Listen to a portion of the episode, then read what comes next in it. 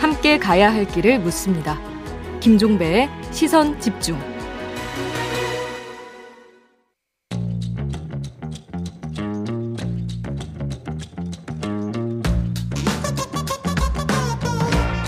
네. 입센조 조홍천 더불어민주당 의원과 함께합니다. 어서 오세요. 예, 안녕하십니까. 뭐 이 질문부터 당연히 먼저 드려야 될 것 같은데요. 법무부 장관으로 한동훈 사법연수원 부원장을 지명을 했습니다. 네. 어떻게 평가하십니까? 아 정말 뭐 돌아가지 않는구나. 그냥 무조건 직진이구나. 예. 예, 무조건 직진. 예. 그 직진에 지금 그 직진이 향하는 방향은 뭡니까 그러면 종착지가 뭡니까? 글쎄 그게 뭐랄까 좀 아직 같은 것도 좀 보이고. 아직. 예. 음. 좀 걱정스럽습니다. 사실 0.73%로 신승한 지금 이제 아직 출발 출발도 안 한 정부인데요. 네. 거기다가 172석의 거대 여당이 앞으로 2년은 더 버티고 있을 거고요. 음.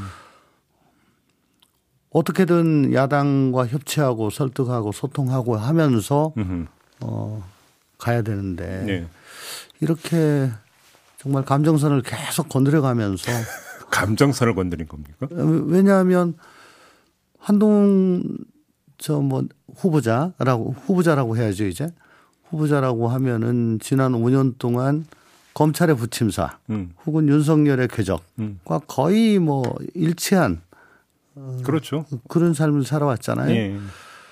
거기다가 현직 검사로서는 참 보기 드물게 음.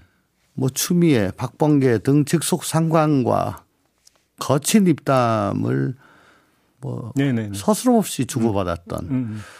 정치인은 절대로 쓰지 않겠다라고 했는데 정치인보다 더 정치적인 아 예. 아 그렇게 평가하십니까? 네 음. 그런 사람을 좀 드린 거죠. 어, 뭐 어쩔래? 뭐 한번 해볼래? 뭐 어. 이런 느낌까지. 그러면 좀 두 가지로 나눠서 그럼 좀 추가 질문을 드려볼게요.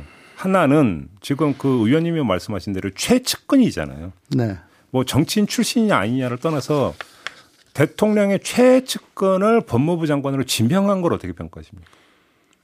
뭐 잘 아는 사람, 음. 뭐잘 통하는 사람을 옆에 두겠다. 네. 그뭐 어쩔 수, 뭐 그거는 뭐 인지상정이라고 봅니다. 음흠. 다만 아까도 말씀을 드렸다시피 어 이게 뭐 전제 군주 시대가 아니고 예. 민주 국가고요. 또 더군다나 상대방이 거대 야당인데 음흠. 어, 그쪽 입장도 좀 생각을 좀 해야 되는 게 있고 음. 또 최측근이 하필이면 왜 또 그 자리냐라는 것도 있고요. 음흠. 또 지금 상황이 상황 음. 뭐 여러 가지로 해석할 수 있는 여지가 많지 않습니까? 제가 왜 그러니까 최측근에 대한 평가를 먼저 부탁드린 이유가 윤석열 당선인은 민정수석을 폐지한다고 했잖아요. 바로 그 점이죠. 그죠? 네. 그런데 자 민정수석을 이제 그 공언을 했기 때문에 폐지를 할 텐데 최측근이 법무부 장관이면 민정수석 폐지의 취지는 퇴색되는 겁니까? 어떻게 되는 겁니까? 그러니까 결국은 민정수석을 겸하는 법무부 아. 장관이다. 저는 그렇게 보는 거죠. 거 성격. 예, 왜냐하면은 민정수석 업무 중에 뭐 중요한 게 여러 가지가 있습니다만은 검찰과 업무 연락. 네, 그렇죠. 예, 근데 그건 뭐 눈빛만 봐도 알 수 있는 분들이 음. 또 업무에 달통한 분들이 그 주장스럽게 민정수석 필요 없이 할수 있는 거고 인사검증을 법무부와 거- 경찰에 두겠다고 했는데 예. 메인은 법무부가 될 것이고 네. 그러면 뭐 민정수석을 사실상 겸한다고 봐야 되겠죠. 그렇게 보시는 거. 그러면 왕수석이 아니라 왕 왕장관이 왕장관이 된다. 되는 거죠. 두뭐 번째 평가는 포인트는 민주당이 이른바 검수완박 입법을 4월 국회에서 처리하기로 당론 채택한 다음 날 지명을 한 점인데요. 맞대응 카드라고 봐야 되는 겁니까? 뭐 그렇게 보지 보고 싶지 않아도 볼 수밖에 없는 게 네. 어, 그 소위 말하는 그 검수완박 이후에 6대 범죄를 그러면 어디다 둘 것인가. 네네. 아직 뭐 정, 완전히 정해지진 않았습니다만은 그래도 중장기적으로는 한국형 FBI, 음. KFBI로 간다. 음. 그리고 뭐 이수진 의원 법안이라든가 FBI가 미국의 법무부 산하에 있는 거 네. 뭐를 보면 법무부로 일단 가는 게 맞는가 아닌가 그렇게 중론이 모아지는데 그 음. 거기에 이제 딱 어, 노름목을 지금 차지를 하는 거죠. 어, 정리를 하면 입법 저지보다는 입법 이후를 대비한 포석 이렇게 그렇습니다. 뭐, 어, 뭐 한번 해보자 그러면 음, 예, 그렇게 예. 음, 아니면은 또 지금 이상민 장관 예, 거기가 행안부 장관이잖아요. 예. 그러니까 행안부로 와도 또뭐 그렇죠. 거기도 그분도 판사 출신이고 충암고 4년 후배라면서요. 윤석열 당선이네. 네 그렇게 알고 있습니다. 음, 네. 그러면 그러니까 양쪽을 다 맡고 있고 어허, 또 상설 특검법이란 게 지금 있는데 그렇죠. 그렇죠. 그게 뭐두 가지로 발동할 수 있죠. 국회 본회의 의결로 할 수 있거나 아니면 법무부 장관이 자기가 생각했을 때 이거는 음, 어, 뭐 이해충돌 공정성 때문에 꼭 해야 된다라고 생각하는 사건은 자기가 발동을 할 수 있습니다. 네네. 그러면 이제 대통령이 임명을 하죠. 그러니까 결국은 한동훈이 결심하고 윤석열 대통령이 임명하는 음, 그 특검이 음, 어, 한동훈이 지- 지정하는 사건을 수사하는 음흠. 뭐 그런 거죠. 그러면 결국은 이건 검수완박을 일정 부분 무력화시키는. 그런 결과를 낳는 거고 네. 또한 한동훈 검사 아, 저 후보자가 27기인데 검사 출신 후배가 장관이 되면은 그동안에는 용퇴를 해온 옷을 벗었죠. 네. 예. 뭐 판사 출신이나 외부에서 온 뭐 기수가 낮은 분이 온 거하고는 차원이 다릅니다. 음흠. 검사 출신이 오게 되면은 음. 지금 27기면은 아마 한 20명 정도 고지검장이 해당될 거예요. 김호수 총장은 말할 필요도 없고 네, 네, 네. 그러면 다 줄사퇴를 그동안에 관행해 보면 관행에 미뤄 보면 줄사퇴를 해야 될 것 같고 음, 그럼 그 빈자리는 뭐 윤석열 사단이 음, 차지할 거 아닌가. 음. 그러니까 손 안 대고 코 푸는 뭐 그런 효과도 있고. 그렇게 보시는 거고요. 예. 자, 그러면 이걸 한번 여쭤볼게요. 일전에 이제 그 이른바 검수한바 관련해서 이제 그 저희가 잠깐 이제 대화를 나눈 적이 있었는데 그렇게 되면 중수청 임명권을 청장 임명권을 문석열 대통령이 갖게 되는데 네, 네. 이제 이런 어떤 문제 제기를 하신 바가 있었는데 자 이후에 이제 한국형 FBI 이야기 나왔고 했어요. 아무튼 의원님의 입장은 어떤 거였습니까? 의원총회라든지 이 일련의 과정을 거치면서 검수완박에 대해서. 아니 지금 사, 어, 여섯 개 중대 범죄에 대한 수사권이 증발된다고 하는데 음. 그러면 부패 수사에 대한 총량, 역량이 지금 약화되는 거 아니냐? 그러면 소위 말하는 거악 음. 어에 대한 대응 역량이 낮아질 거고요. 그걸 3개월 유예 기간을 두고 일단은 경찰로 옮기고 중장기적으로는 KFBI. KFBI로 간다고 하는데 그 중장기적이란 게 또 구체적인 지금 스케줄이 아- 안 나옵니다. 네. 형사사법 시스템을 이렇게 주먹구구식으로 음. 어, 하는 거는 저는 온당치 않다고 보고요. 네. 더군다나 이걸 딱 날짜를 5월 9일까지로 못 박아 가지고 밀어붙이는 것도 음. 그 동기가 국민들께서는 별로 순수하다고 보지 않을 것이고 근데 그건 이제 거부권 행사 문제 때문이라고 많이들 해석을 하던데요. 글쎄 그 그거조차도 참 궁한 궁색하다 이거죠. 음.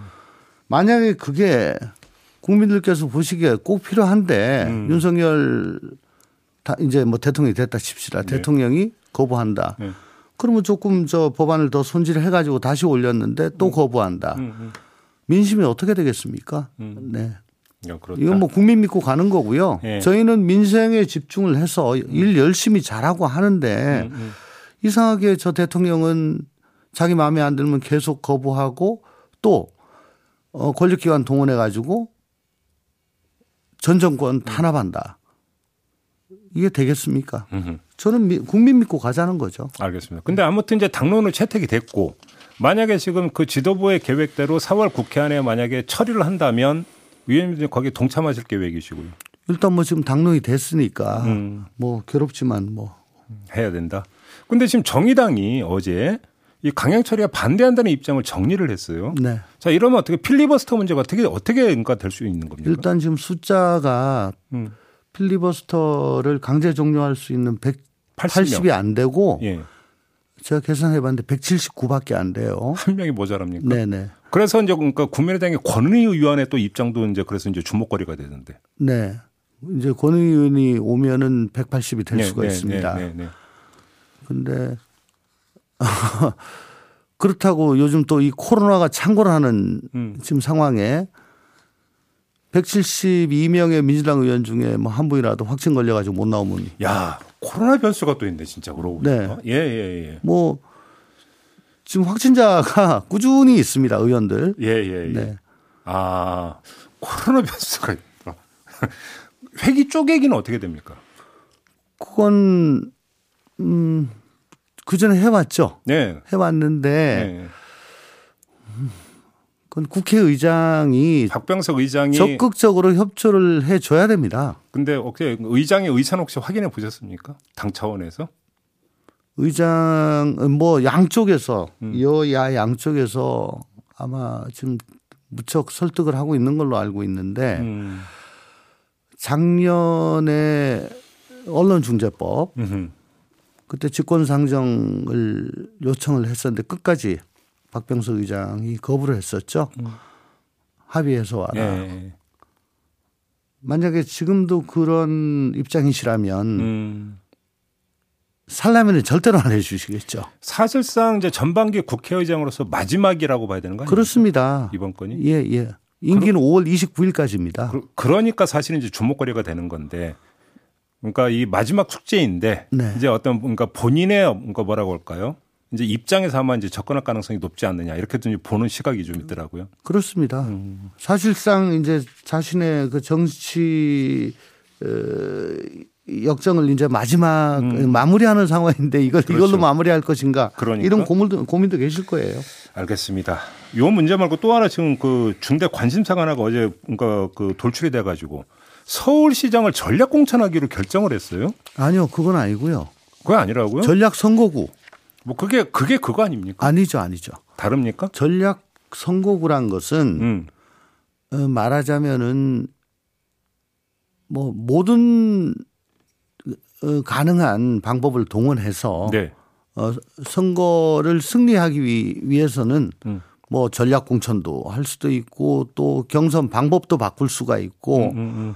어 그러니까 딴 데는 그냥 민심 당심 5대 5 음. 이렇게 딱 주어져 있잖아요. 근데 그걸 100% 국민 경선으로 할 수도 있는 거고요. 음, 또 전략으로 한 뭐 세 분 정도 더 모셔와 가지고 그분들끼리 음흠. 또뭐 그러니까 100% 붙일 모- 수도 있고 모든 공천 방법을 다 열어놓는다. 그렇죠. 모든 정- 걸다 열어놓고 그러니까 그러면 거기에도 전략 공천도 들어가 있을 수 그렇죠. 그것도 들어가 있고 그렇죠. 예 지금 계신 분들 포함해서 또 여러 가지 방법을 믹스해 가지고 근데 이제 다수의 언론은 전략 공천으로 그러니까 해석을 하고 이낙연 카드를 그러니까 지금 주목해서 보도하는데 어떻게 어떻게 받아들이세요? 처음에 어 어제 윤호중 위원장이 네. 어, 발표를 했는데 그게 언론이 계속 그 잘못 쓰더라고요. 처음에 송영길 대표를 전략 공천했다 그러다가 맞아 그런 예, 그렇게 있었어요. 오보가 나죠. 막 문자가 날라, 날라고 난리가 났어요. 그러다가 이낙연 대표를 또 전략 공천했다 그러다가 네. 나중에 이제 전략 선거구로 어, 그렇게 바로 나가긴 했는데 음. 예. 그거 다, 어, 맞지 않은 얘기고요. 네. 정확히 음. 말씀드리면은 모든 방법을 열어둔 전략 선거구로 그러면 지정을 한 거다. 정리를 하면 지금 이제 출마 의사를 밝힌 사람들만 가지고 경선해서 뽑든지 아니면 경선을 하는데 여기에다 몇 명을 더 덧붙일 건지 아니면 이것도 다 경선 필요 없고 그냥 한 명 낙점해서 그냥 후보로 올린다고 전략 공천할지 양당 간의 결정은 언젠가는 해야 되잖아요. 그렇죠. 그 데드라인을 언제로 설정을 해야 되는 겁니까? 음, 아직까지 시간은 조금 있을 겁니다. 그래요? 예. 어, 뭐 극단적으로 말씀드리면은 선관위에 후보 우리 당 후보 등록할 때까지는 이건 열어두는 거예요. 물론 그렇긴 하죠. 네네. 형상으로는. 그리고 어 서울시 에 있는 그 국회의원들이 모여가지고 음. 어, 지금 후보뿐만 아니고 더 좋은 분들 음, 음. 더 모시고 비상한 수단을 강구해 봐라라고 또 하지 않았습니까? 의원님은 이제 비대위원 당 지도부에 계시기 때문에 이제 말씀을 하시는데 아마 좀 제한이 있을 것 같아서 네. 제가 해석한 걸 한번 확인 질문을 이렇게 드려볼게요. 네. 그러면 지금 일단 가장 무난한 수는 일단 스톱 시키고 그러면 그 당 안팎에서 아 이런 사람이 오히려 경쟁력이 있으니까 포함을 시켜야 된다고 그러니까 추천을 받아서 한번 종합하는 이런 어떤 접근법이 일단 강구될 가능성이 있다고 봐야 되겠네요. 추천도 받고 음. 혹은 뭐 어, 물색도 하고 여론조사도 하고 음. 저희가 할 수 있는 모든 방법은 다 강구해야죠. 그러면 예를 들어서 지금 뭐 이제 서울시 의원들 중에서 이제 그 사이에서 그러니까 입결에 오르냈던 몇 명 있지 않습니까? 김누리 교수라든지 뭐 김현정 전 통상교섭본부장은 몇 명 있잖아요. 당 지도부에서 검토는 하고 있습니까? 뭐 구체적인 인물을 딱지 가지고 말씀드린 건 정확 저 적절치 않고요. 어, 어, 어. 어 쨌든 오세훈은 저쪽은 상수입니다. 네, 그렇죠. 그렇죠. 네, 네. 상수로 두고 음, 음. 어, 다 이렇게 붙여보기도 하고 돌리는 거 여론조사 돌, 돌린다. 예, 예, 돌려보기도 야, 예, 하고 예, 예, 예. 알겠습니다. 어쨌든 뭐 최선을 다하고 있다 말씀드립니다. 이렇게 마무리할게요. 고맙습니다. 네, 고맙습니다. 네, 조홍천 더불어민주당 의원과 함께했습니다.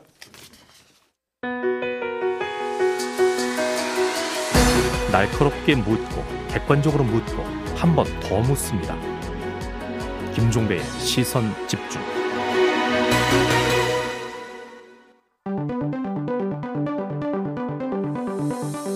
놓쳐선 안 되는 뉴스 빠짐없이 전해드리겠습니다. 여기도 이슈.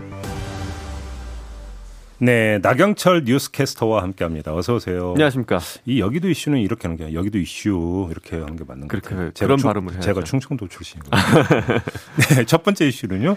네, 어, 윤석열 대통령 당선인의 40년 직위로 새 정부 첫 보건복지부 장관 후보자로 지명된 정호영 전 경북대 병원장. 네. 어, 한 칼럼에서요, 출산과 결혼 또 여성에 대한 부적절한 인식을 드러낸 것에 이어서 새로운 의혹이 제기되고 있습니다. 네네. 바로 자녀들의 의대 편입 관련 논란인데요. 음흠.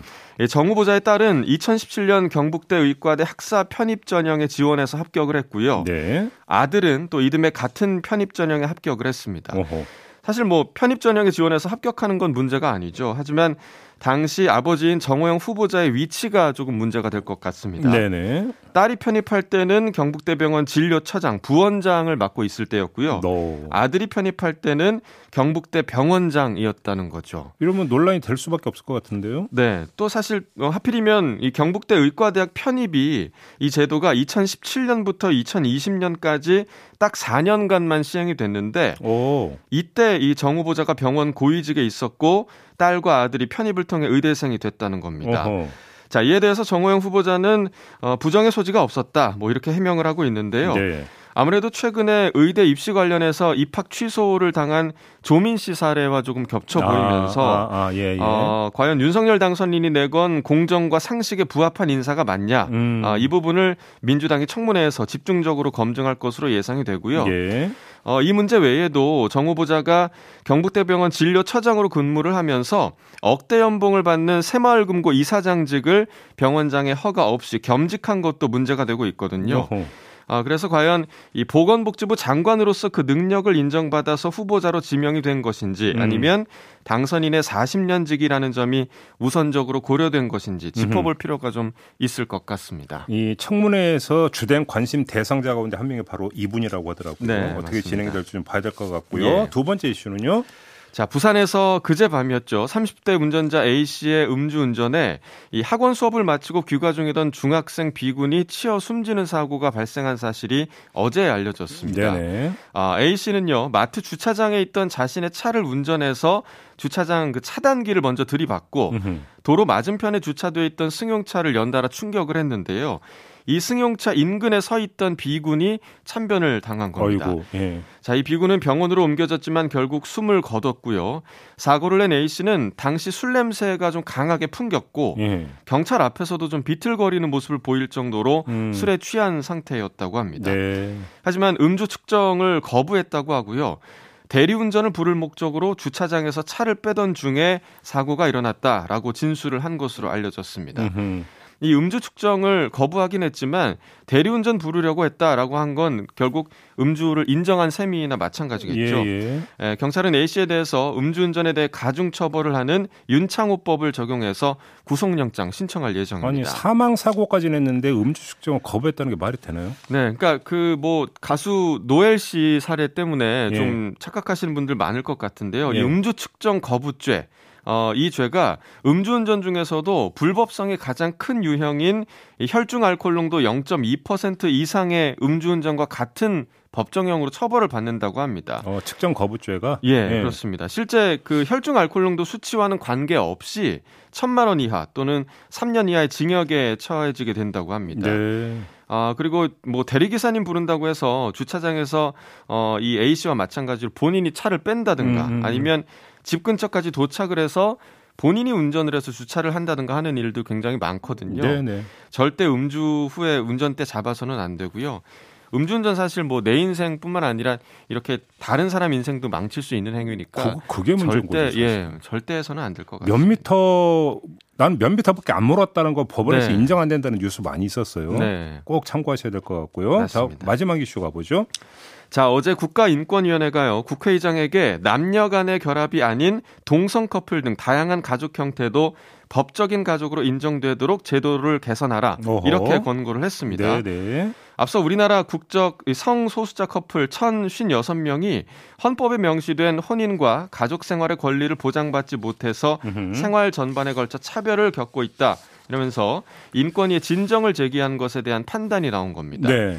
어, 외국에는 이 혼인이나 혈연 외의 사유로 발생하는 새로운 형태의 동반자 관계를 인정하는 생활 동반자법이라는 게 존재하기도 하는데요. 네. 인권위는 이러한 취지의 법을 제정해서 제도권 밖에 있는 사람들을 통합을 해서 사회적 안정을 이룰 필요가 있다라고 한 겁니다. 어, 전통적인 그 가족의 형태가 붕괴가 되면 사회가 혼란스러울 것이다. 이런 주장하는 분들도 많은데요. 네네. 어, 인권위는 외국의 사례에서 볼 수 있듯이 근거가 희박한 주장이라면서 오히려 이 전통 가족의 형태만 인정하게 되면 우리 사회의 가족의 위기가 더 심각해질 수밖에 없다. 음. 이렇게 좀 지적을 했습니다. 네네. 자, 이제 이 부분에 대해서 공은 또 국회로 좀 넘어간 상황인데요. 음. 사실 차별금지법도 지금 몇 년째 지금 막혀 있는 상황이잖아요. 그러게요.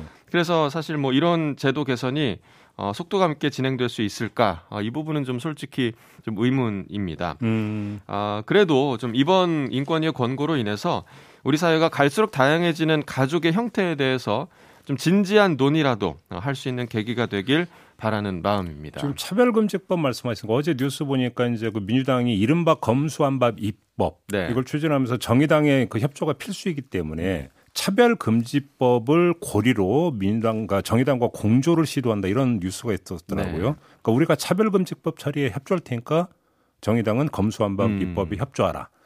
근데 이제 아 물론 뭐 이거 뭐 정무적으로 저는 판단할 수 있는 성질의 문제라고 생각을 하는데 네. 그런 게 아니라 사실은 차별금지법 그 자체에 대해서 좀 더 경청을 하고 그렇죠. 뭔가 좀 이제 그 철학을 가지고 접근하는 태도가 좀 아쉽다. 그런 게 안 보여서 아쉽다라는 거죠. 하나의 수단이 돼서는 안 되겠죠. 그렇죠. 네. 좀 그런 점을 좀 꼭좀 좀 말씀을 드리고 싶다. 예. 이런 말씀 드리면서 아, 여기도 이슈 마무리하겠습니다. 나경철 뉴스캐스터와 함께했습니다. 고맙습니다. 고맙습니다. 네, 시선 집중 2부 마무리하고 8시 3부로 이어가겠습니다. 잠시만요.